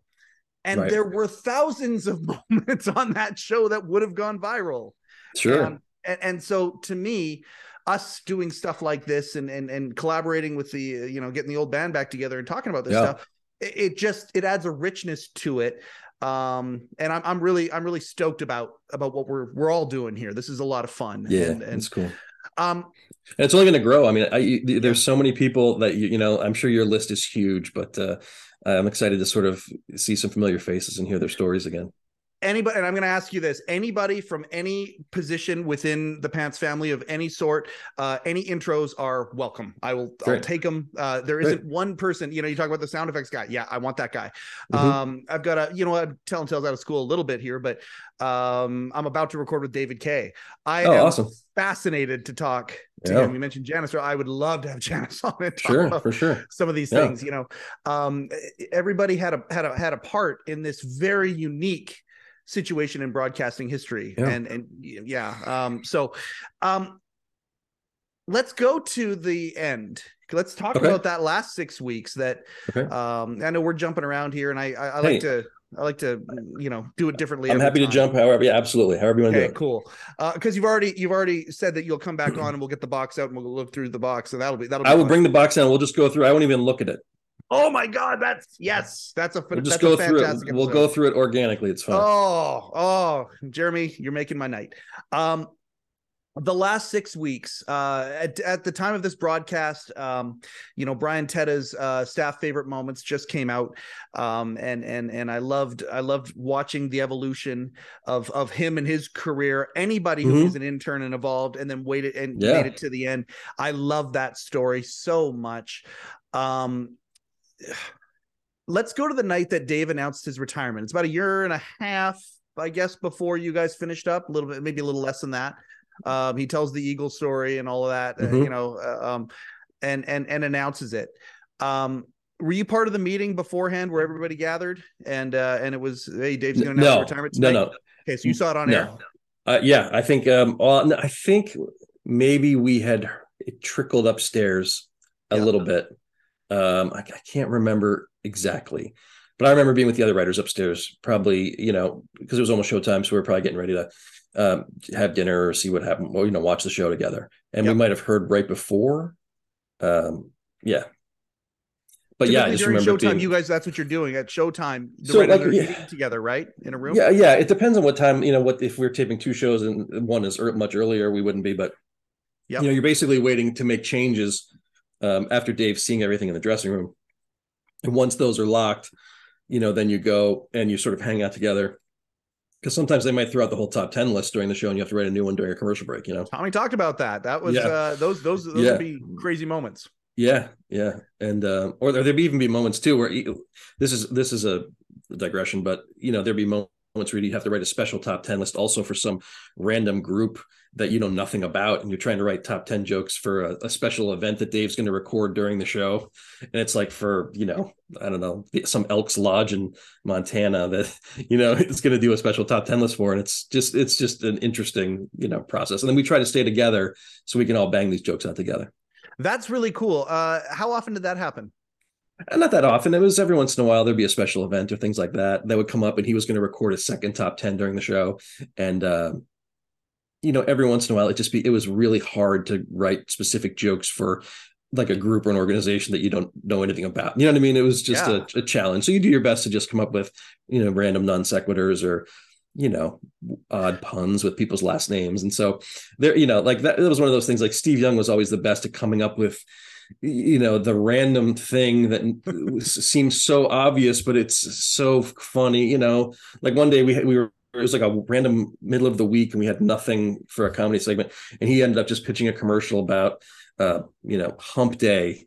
And it was uh you know just different questions about people and humps. And it, it was just one of those random funny things about it was just a commercial for hump day because it was the middle of the week and we had nothing else to talk about and there's nothing topical. You know what i mean? Just people would Yep. come up with and people could have come the way he approached things from such a unique skewed point of view was just Yes. awesome and a lot of times you know you know lee and steve and joe they would they could just come up with something so clever and unique that bailed us out of jams time and again you know Yeah.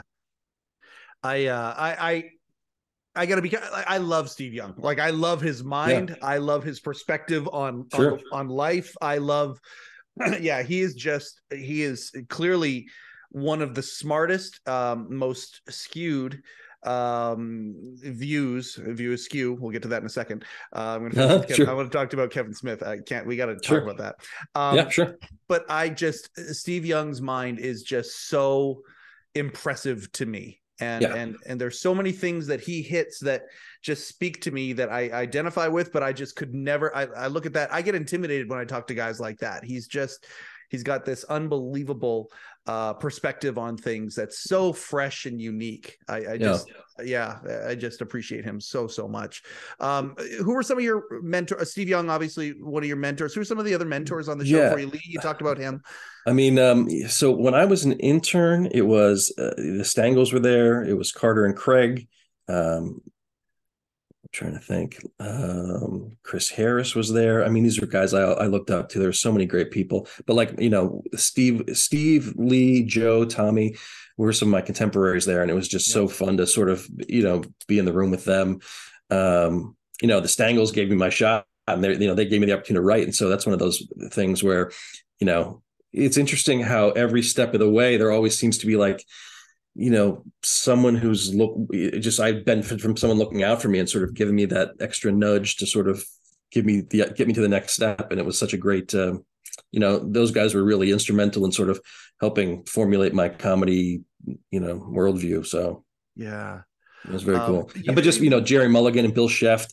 I mean, yep. seeing the, you know, oh, yeah. I didn't get to deal with those guys, uh, you know, as much because you know yeah, Gerry you by then passing the night, right? Jerry had just kind I mean, of just, retired as you were.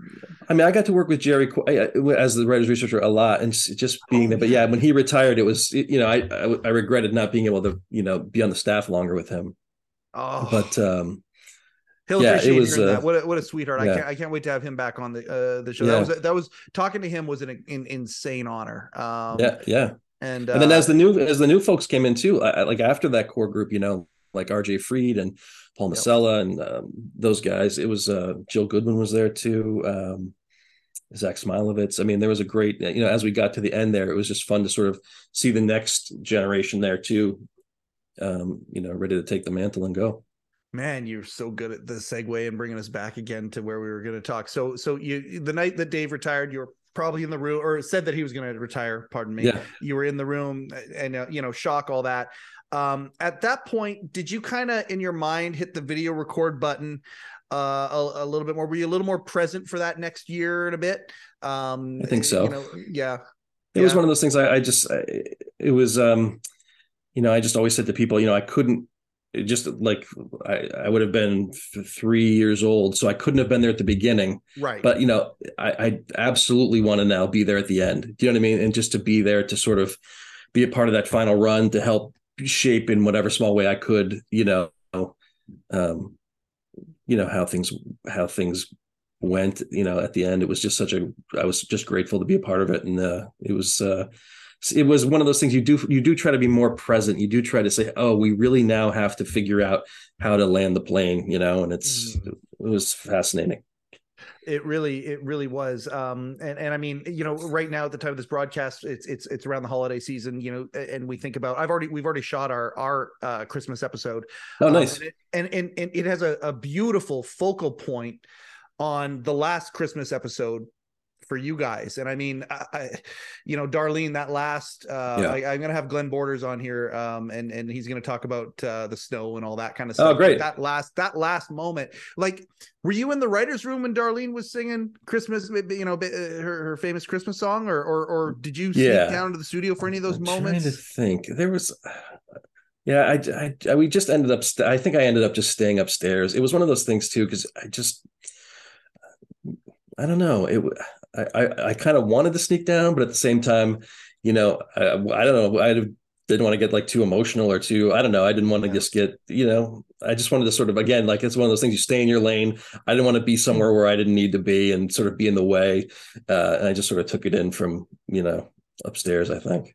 Well, and that's what you did formally, right? You know, when, you were, the, you when just, you were the, the, the, production assistant or the uh, the research assistant, you know, get your job done well first, and it. then do the extras and things, and and and that kind of they're almost That's the it. same thing. That's it. I think I maybe got one. I think I got two autographs in my entire time at the Letterman show. It was um, I had Tenacious D. Uh, they signed a CD for me, which was awesome. And it yeah. just because I just I don't know what I don't know what came over me. I tried to avoid doing that, you know. And sure. then um, so I was Syracuse guy, and we had um, like Jim Boeheim on and Carmelo Anthony and Gerry McNamara after they won the national championship. There so they go. signed a Sports Illustrated for me. So, but yeah, it was one of those things. Other than that, I kind of did my best to sort of you know, stay upstairs and mind my business. Um, okay. That being said, there were there probably would have been times. I mean, I, I love talking to Lee and Joe. um, well, Lee in particular, but uh, Allen Coulter celebrity interview is a is a good example. Yeah, sure. Where where you might be end up as a writer working with some of these big stars and and and yeah. and, and, helping to create content uh, yeah. for the show with them. Any any moments there? Um, that anybody that you worked with that uh, yeah that come um, to mind as I say that.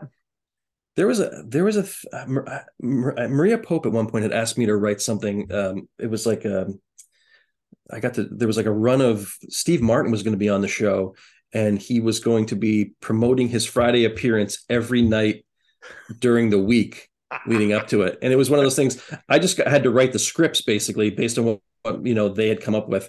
Um, but just even seeing that being part of that process and seeing that up close was great. I mean obviously working with chris elliott on pieces was uh, just incredible. I mean he's Awesome. the best. Yep. um you know i got to do a lot of work. At the end i did a lot of uh, pieces with andy kindler. Oh We did a wow, lot of, that's um, awesome. So He's, a, he's a dream guest for me for me as well. Uh, Oh, I you should love you should definitely get Andy on the show. We did. I Yeah. think we did. We shot maybe twenty five remotes together, all over. Went to space camp. We went to like the unclaimed baggage center. We went to spring training. We went all over the place. Um, and so he's a lot of fun. It was really fun working with him. Um, yeah, it was. Uh, and it, it part. I mean, part of the fun for me too was like working with like the, the voiceover actors that we Yep. would book to do the voiceovers. And there would be guys like rob webb and ralph gunderman and j.r horn who um, like you know played like the chief of police in like die hard 3 i think. And he was like and like sarah krieger. And um, we had all these awesome people that i got to know in the business that weren't like they weren't in front of the camera but their voices you would absolutely know sam freed was another one. You'd know their voices from any commercial you'd hear and it was just so cool getting to know them. Um so yeah i just felt you know like it was overwhelming sort of all the people you get to meet and then you're starting to piece together you know where you've heard that voice or where you've Yep. seen that person before. And even commercial actors that would come on and just do little guest spots you know for or day players that would come in. It was really cool I uh um we, we had a great interview with uh with Jody Ebert, the, the yeah fuck you fuck you guy right Yeah, can you say that on the show can you what what can you say Uh, on the show This show, absolutely. Say whatever Okay. you want. okay um, I I, uh, I I loved I I loved the perspective again. This is why I want to get Kindler on as well. Like the perspective of people who didn't work for the show but were on the show, and Yeah. and because they all everybody has a, a different perspective. The Steve Martin thing right there. I'm not going to let that go. Famously, there were people who, when they would come on the show, they took it very seriously, and weeks beforehand, Yeah. sometimes they would be wanting to make sure that it was going to be really, really good. Bruce Willis is one. Um, Steve Martin Mhm. is another. Uh, Yeah. That's so, and that's and that I know, Lee, like Lee. Lee used to work with Steve all the time, and was so integral in like a lot of the Steve and stuff. And the so yeah, it was always interesting to hear him sort of talk about you know that process. But Bruce was you know always coming on. He's like it was always Bruce is going to do like four or five things. We're going to shoot these different things. Um, yeah, uh, you know, like it- there were certain celebrities too, like Tom Hanks, for example, would give a special. He wouldn't necessarily record comedy bits, but he would give special care. Like when I was in research, you'd see how thoughtful he was preparing his segment, yeah. making sure that you know there was engaging, fun stories, and it you know helped Dave. It set Dave up for you know great jokes, and it was it was really interesting to sort of see that part of the process. Um, okay, so this is just on the fly here, and I don't know if Yeah. you'll remember this or not. Uh, you certainly would have been a writer when it happened. Um, I can't pull the year out of my head, but uh, one of the greatest Tom Hanks bits that I ever ever uh, saw on that show. Uh, famously of course dave's last late night that tom hanks was Yep. phenomenal on that talking about the stories about being a bellhop. But there was a bit that you guys wrote for the show where dave looked at his desk and he's like what? He's looking down at the desk and he's looking around and there's a button on the desk that uh, was never had never been there before. And he looked and he's like I, I don't know what to do. I don't know what to do. And then he goes and he he presses the button and out runs tom hanks he jumps into the chair beside him and he said hey dave i'm here for you it's like That's the- really funny. and i don't know if you remember that or not I remember it. I don't remember when it was. I don't remember who wrote it, but I remember it. And I, rem- I remember moments like that. You know, we there was a mandate at some points where it was like we're trying to come up with these just little quick things, yeah you know, and then you find out you have a you know Tom Hanks is available, but he can't do a full panel segment or whatever, and so that's it's the perfect thing. Yeah. Oh, It's so oh, God. funny.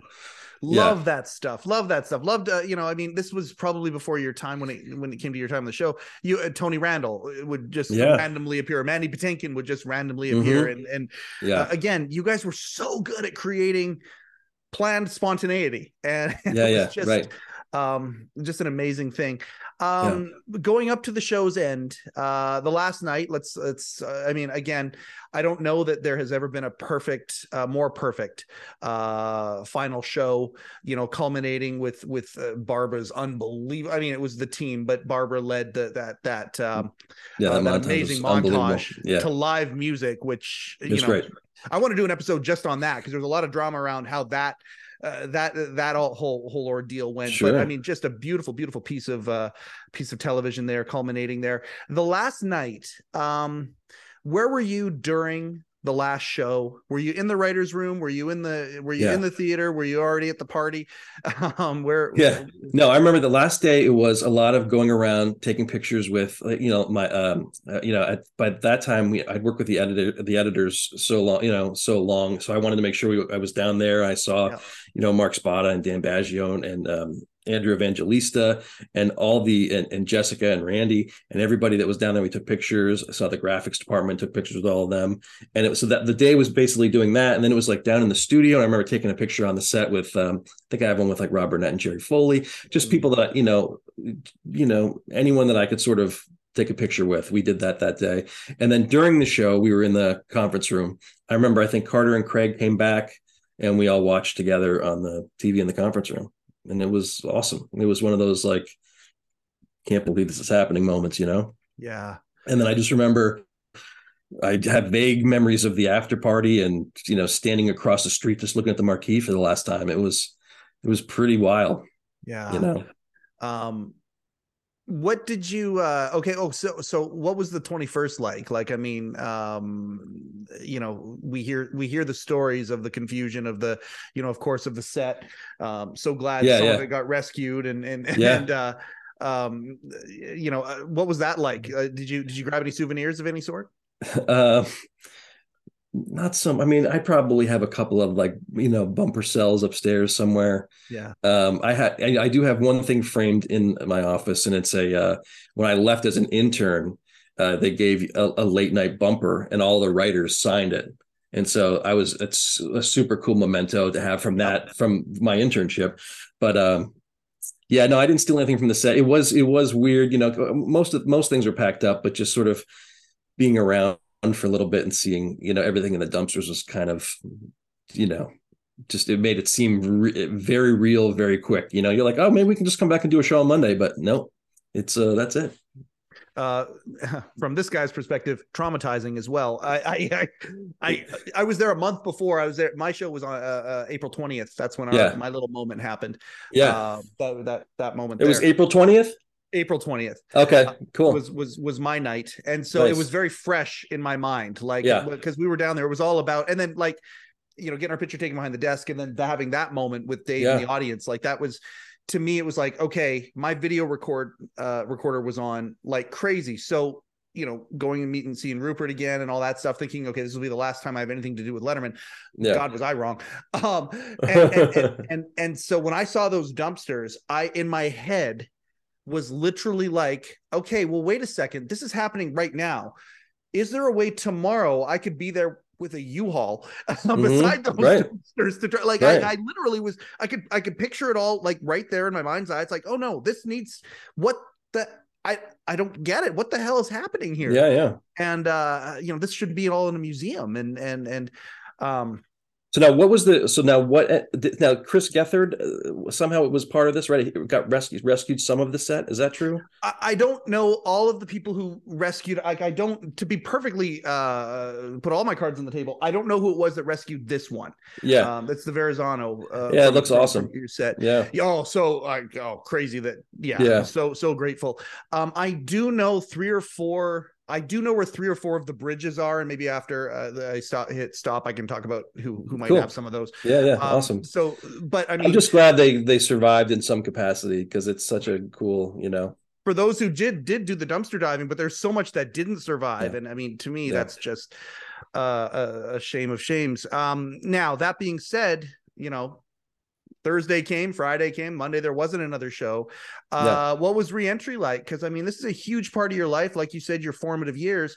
Um, what was it like when it ended, and where did you go? What have you done since? It was, uh, I, I think, uh, if I'm not mistaken, the Monday after the show ended, Lee and I had a meeting uh, in Brooklyn with the Gregory brothers uh, from YouTube. Do you know they do the Songify Yep. the News? This is the so- uh, is this the music? Shmo thing, the Yoho? song? Yeah, So- there you go. So, so and yeah, they like the, the from TikTok, like the Corn Kid, yeah, that song. Yeah, yeah, yeah, yeah. um, we met with them, I think the following Monday, and ended up doing um, a digital web series with them over the rest of the summer. Um, that was the which song was our thing, first right? thing back, and so it was called Song Voyage, That's and so that was that was it. and so it was basically they went to different countries and were going to make like th- their whole thing was making viral songs with different artists and so they went to vietnam and japan they did a song that's on uh, there was one they it was a guy who like a, he was like a chicken farmer and they have a song called chicken attack that Mm-hmm. you know it was just silly and weird and fun and it was just cool to sort of get get some uh, an entree into the digital space you know because we had been sort of analog for so long. And then you know to move right into that was really fun. And then we you know bounced around doing a bunch of different things um so the nightly show tom ruprecht invited me to write, write for the nightly show for a little bit so we did that. Um it was important for me to try to do as many different things as possible because i felt like you know i had done some time in late night so i wanted to really explore different opportunities. So you know lee and i worked in a pilot with dan harmon for the show called great minds Yeah. um, which was really fun and then um, With Dan Harmon. Wow. and then we did a um uh, I did a, a an awesome it was it was a really fun experience. Ethan Berlin invited me to write for a game show called Paid Off with Michael Torpey. And it was a, a show where the contestants all had enormous student debt. And the whole goal was if you won the show, they paid off your debt.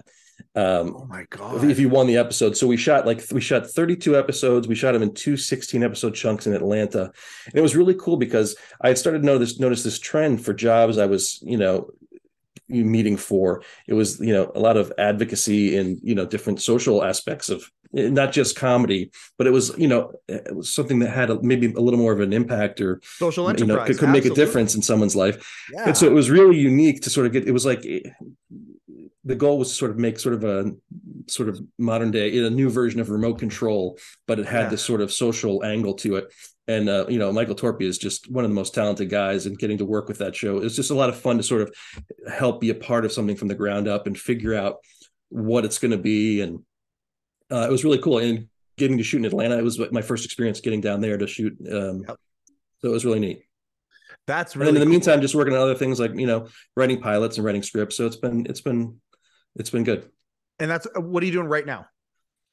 so right now i just finished uh, writing my first feature. So i'm waiting to sort of uh you know take the next step with that. So yeah man. so i'm just trying to figure out what's next with that and just um you know playing around trying to figure out what's next. A comedy, I assume.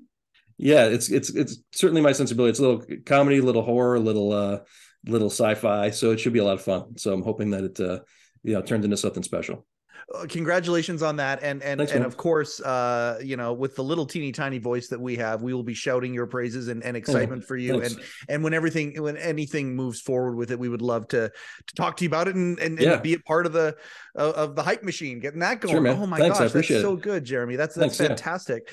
Thanks. um i gotta finish uh because you know the other night we're going back and forth and and you're like oh i i have to go and and immediately you know uh, you drop a you drop a bomb to me anyway that's like oh my god that's what you're going to do how did you get wrapped up into the world of kevin smith and what did you what, what did you do recently with him Well, um, so uh, after it was during the pandemic, my wife and I said we needed a change for the family, so we wanted to figure out, um, you know, what we could do to sort of help everyone reset. So we moved um, from the town we were living in. We moved down to the Jersey Shore, um, to Highlands, New Jersey, and um, that's Kevin Smith's hometown.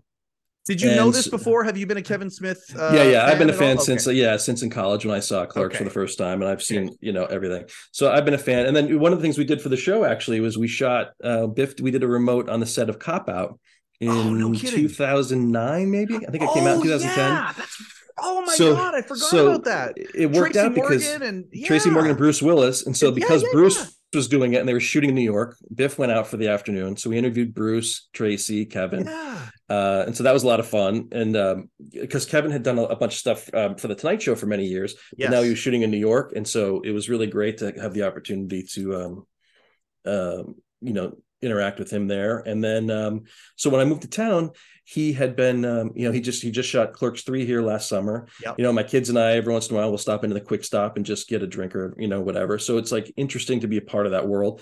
And so then he bought the movie theater in Atlantic Highlands and um, they announced that they were going to be doing a, uh film festival. And so Ernie O'Donnell, who's the the coordinator. He's the like his right hand man who runs the the theater. You know, we were talking, and uh, Ernie O'Donnell he- is also in Clerks, and he's in uh, Clerks. He plays the personal trainer. He's in Clerks Yeah. three, which Yeah. is great. Yeah. And so he's um he's been instrumental in getting the theater back up and running. Uh, it's like a five screen theater in the town over, and so they've rebooted the whole thing, and uh, you know it's coming along great. And so they were going to do a film festival at his podcasting studio, which is a couple towns over in a different town called Leonardo. Yep. And they realized when they opened the festival up for submissions, they got like 700 submissions, and so they realized they had to really figure out a venue for this and um, the movie theater thing just made sense and kevin bought it Wow. and so uh, anyway so i got to judge the festival which was great um, and so okay, how does you that know, happen? spent- I- sorry, sorry. No, I, is, is he like okay? Well, yeah, but I know a former Letterman writer, and I we so i reached out to ernie and i just said hey listen um, you know so you I'm- for it. Uh, so basically i called ernie and i said listen um, you know as a new highlands guy i'm a huge fan. I've, I've supported this theater. I'm a, I'm a fan of that movie theater. I said if you need anything any help with the festival let me know. And he's like would you want to judge i was like absolutely. And the next day i got a, a link and there was 700 movies. And it's like he's like you know the first batch is wa- watch as many as you can until we can narrow down the first batch. And then for the final round uh, there was like 120 shorts and features that i got sent. And it was really really cool. It was just a whole uh, just a diverse array of talent horror comedy drama really really uh, talented up and coming filmmakers um, some real i saw some short films that were just uh, dynamite out of this world. So it was really fun to be a part of. And so they had the the festival was this last weekend and it was like Yeah. five days so i went and attended a couple of the blocks of the uh, of movies and then attended the awards and it was really neat and there was kevin did a great tribute to this guy bob hawk who was also one of the judges who was one of the Oh. guys who was instrumental in his journey from getting clerks uh, he was getting Or, clerks yeah, clerk. Yeah, yeah. well, basically, when he saw Clerks, he was one of the, the people, the early advocates who got it into helped get it into Sundance, yes. and uh, it was just such a nice, um, such a nice experience, and really fun to be. You know, those guys are so fun, and it's just so fun to, to listen to Kevin tell stories.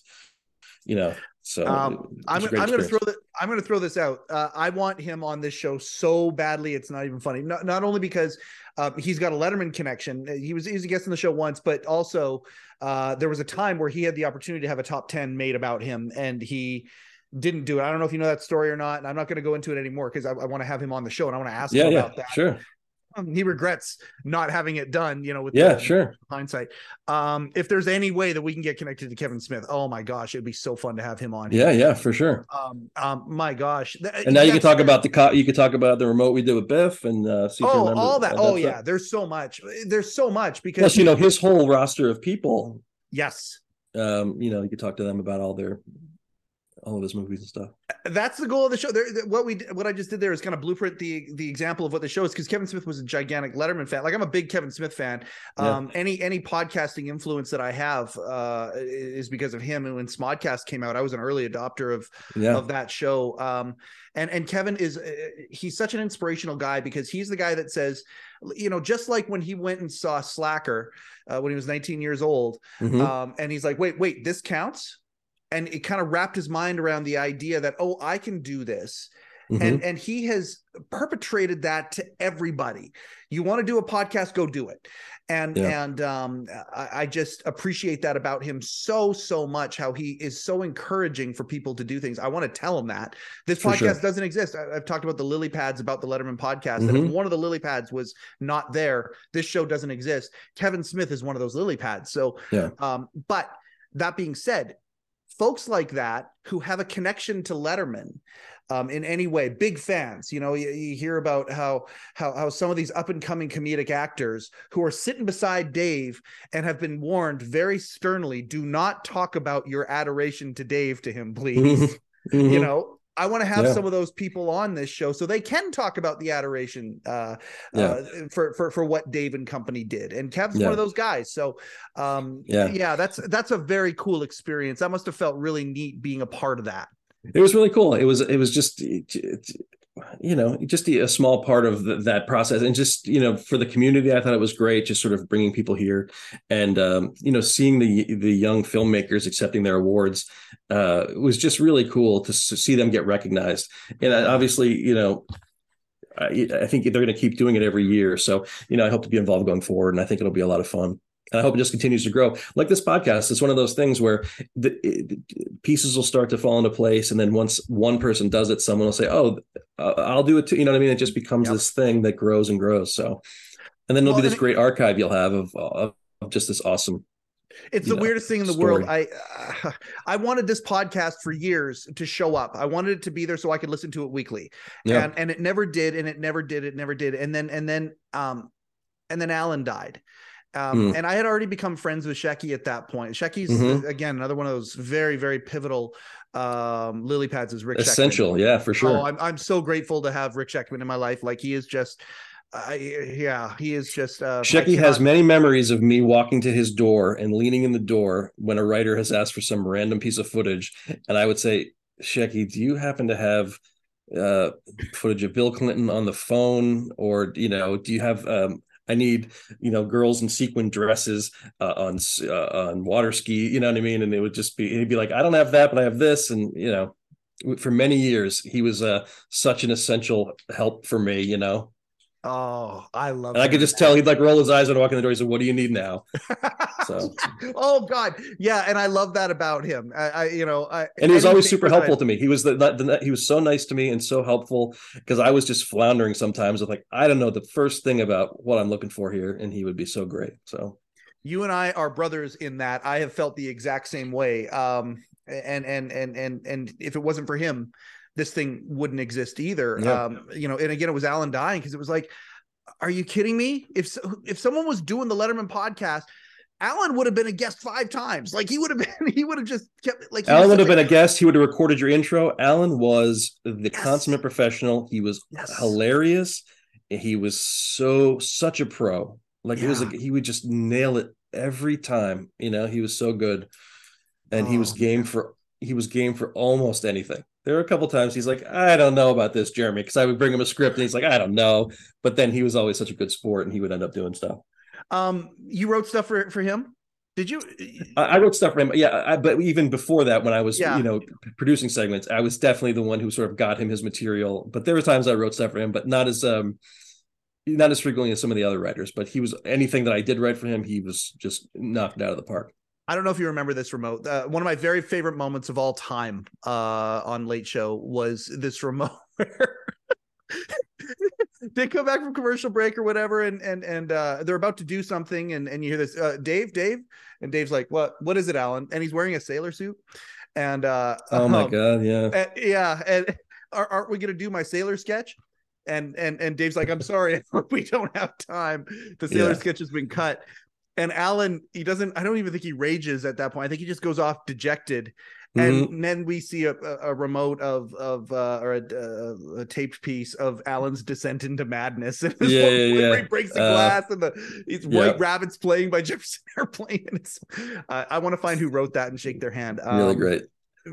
I don't remember who did, but it, I remember I remember that piece though. I mean, he and he could really sell the hell out of all of it. You know, so yeah. good. Yeah. Um, Okay, I have uh, I've taken so much of your time, and I I did it. I got to the end of the episode being able to ask this question. It is Weiner, right? Yes, correct. Thank you so much. Yeah, no, no, no. Yeah. I, I wanted I, I thought it was. I wanted to make sure. Yeah, you got but it. I can I can imagine having that name. Uh Yeah, it's a you know it presents some issues growing up, but uh, otherwise it's all good. You it helps to develop the comedy skin, you know. So it's all good. Um, Jeremy, this has been so much fun for me. For me um, too. Thank you so much for having me. I'm I was flattered to be invited. I really appreciate you taking the time. Oh my gosh. Uh, you anytime uh, open invitation anytime. Again, I want to have a, a writers roundtable similar to what yeah. uh, Malkoff did with the uh, the Carson podcast. He would do Great. that from time to time. I want to do that here too. Um, anything else that you want to say at the end of your first appearance on the Letterman podcast? Oh, I just, uh, just thanks. I mean, this is just such a cool thing that you're doing. I'm, uh, I'm excited to do a deep dive now and uh, you know watch all these and sort of catch up with everybody. And then uh, you know, I'm happy to anything you need along the way, let me know. And at oh, some point, man. I will dig out that box so we can go through it and figure out what's uh yep. what other weird stuff I got. You know, I think I took some. I think I have a couple of things too, just like odd writery things. You know, like maybe a couple of dinner menus that the writers defaced at some point um, that might have some funny jokes we could talk about. So, oh my gosh, yeah, uh, that episode is very appealing to me. The moment you're ready, standing invitation, for like sure. like next week over the holiday. Yes, absolutely. Yeah. Whenever you want to do it, we'll do it. Um, thank you so much for taking time. And again, I, I, I say to all of you, uh, whether it's in the first email or or or on air, um, thank you for helping to create some of the gray matter pathways in in my brain that have made me the the, the odd human that I am. Like I swear to God, man, that show is so entrenched in my heart. Um, everything that you guys did, you know, going through life, it was one of those things. At the end of the day, no matter what I was doing, I always had that to look forward to and and i just want to say thank you so much for your contribution to that uh it means the world and i'm so excited to see what's up for you next man well, thanks, and, and thanks so much for saying that, and uh, th- thanks for having me. And I can't, I, I share those sentiments exactly. It was like a beacon of light at the end of the night. It's just, you know, such a great, such a great thing to, you know, uh, to have been a part of. I just was, I consider myself very fortunate. So thanks so much, man. oh no problem at all okay i'll do a quick outro and then we'll say our goodbye privately if you're okay with that Absolutely, absolutely. Awesome. Okay. Um, well, there we go, everybody. This is why we do the show. Uh, I love this experience so, so much. I uh, we talk about the imposter syndrome. I can't believe I get to be the guy that does this. Um, I'm so grateful. Uh, and I'm not alone. I want to thank every single person who uh, helps contribute along the way, who helps support along the way, who helps fact check me along the way. Everybody. This Letterman podcast community is growing. It's so fun to watch it grow. Um, you know, I, I'm going to say it until I don't have to say it anymore. And uh, believe me, I'm going to stop saying it a lot sooner than a lot of other uh, podcasters say it. But until I have to, please like, please share, please subscribe to this podcast. Let's get us to that place where I don't have to say that ever again. And of course, we have one sponsor on the Letterman podcast, and that is Rupert Jee and the Hello Deli. Go to hello-deli.com for your only source of official late show with David Letterman merchandise. Um, this has been another episode of the Letterman podcast with Mike Chisholm. Coincidentally, I am Mike Chisholm. Thank you and good night. Overcoat and underpants.